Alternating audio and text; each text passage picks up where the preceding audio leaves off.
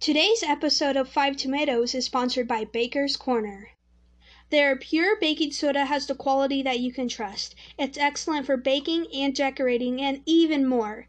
When you're trying to remake grandma's old chocolate chip fashioned cookies, make sure to go to the Baker's Corner because you already know that it's going to have the taste that you remember.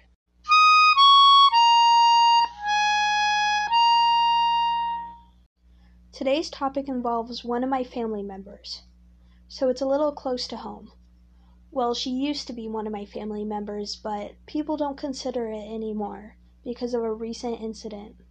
Stealing is an unethical action that is caused by desire and desperation. Some steal because they need to feed their children and to stay afloat. Yet there do exist others with no economic need to steal. They just do it for the thrill and because their addiction to stealing is very strong. They end up ruining their lives and others. This is about one of those people. Kendra Amber Franks was born on April 30th, 1985, and had quite a normal life at first. She also collected some unusual habits like most kids her age. She was caught multiple times by her mother drinking pickle juice a jar in hand, chugging it all down. Her mother had no idea what to do, so she just let it happen. Kendra's mom soon got stressed out because she was the only one watching Kendra and had to work multiple jobs. She couldn't ask her ex husband for help because he moved to Lincoln.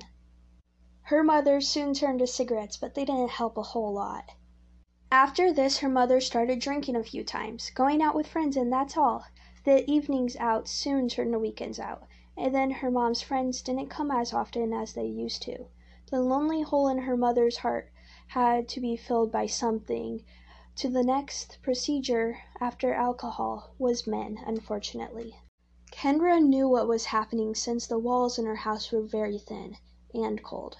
So even as she sat in the farmost corner of her room, where the yellow wallpaper looked the most muted, she could still hear the sounds of her mother and her newly captured target slurring all their words as they laughed in the living room as the alcohol took over all their movements. This saddened Kendra as she had to know that this was ruining her mom's life and she couldn't do a thing about it. Soon enough Kendra's mom started to feel loneliness again, and one night as one of her targets were over, they offered her a substance. She has been offered many substances before, but she usually refuses. But she decided to try it this time because you only live once, and hey, the neighbors did it at the time, so they're doing all right, so why can't she?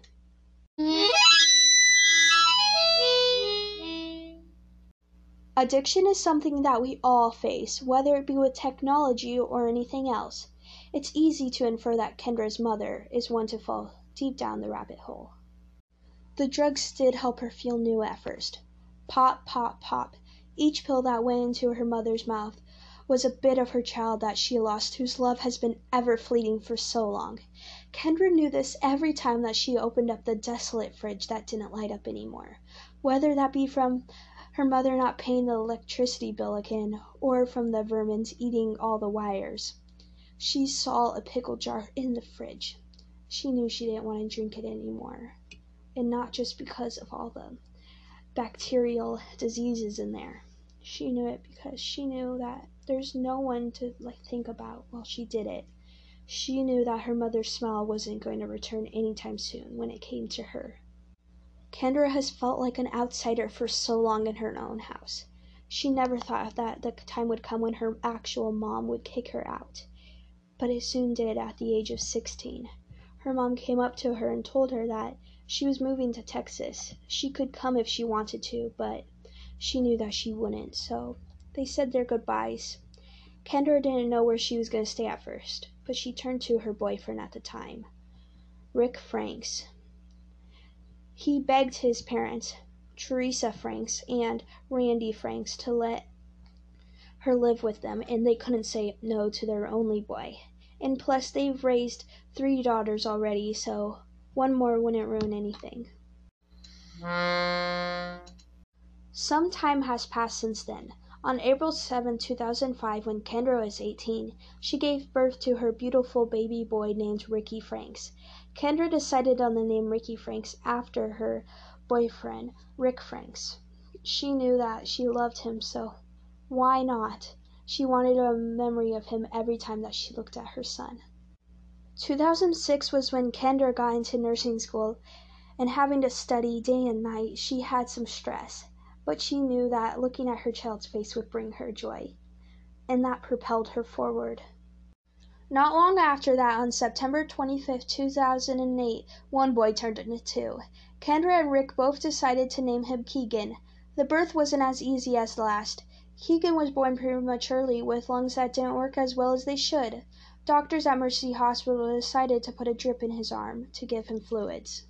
As Kendra looked at her child, who she couldn't touch, he had a CPAP machine on his face with so many wires coming in and out of him. She didn't know which she'd get hope from. But she prayed. Everyone she knew prayed for him, and it actually started to work. She could finally hold Keegan once. Not long after that, Keegan died.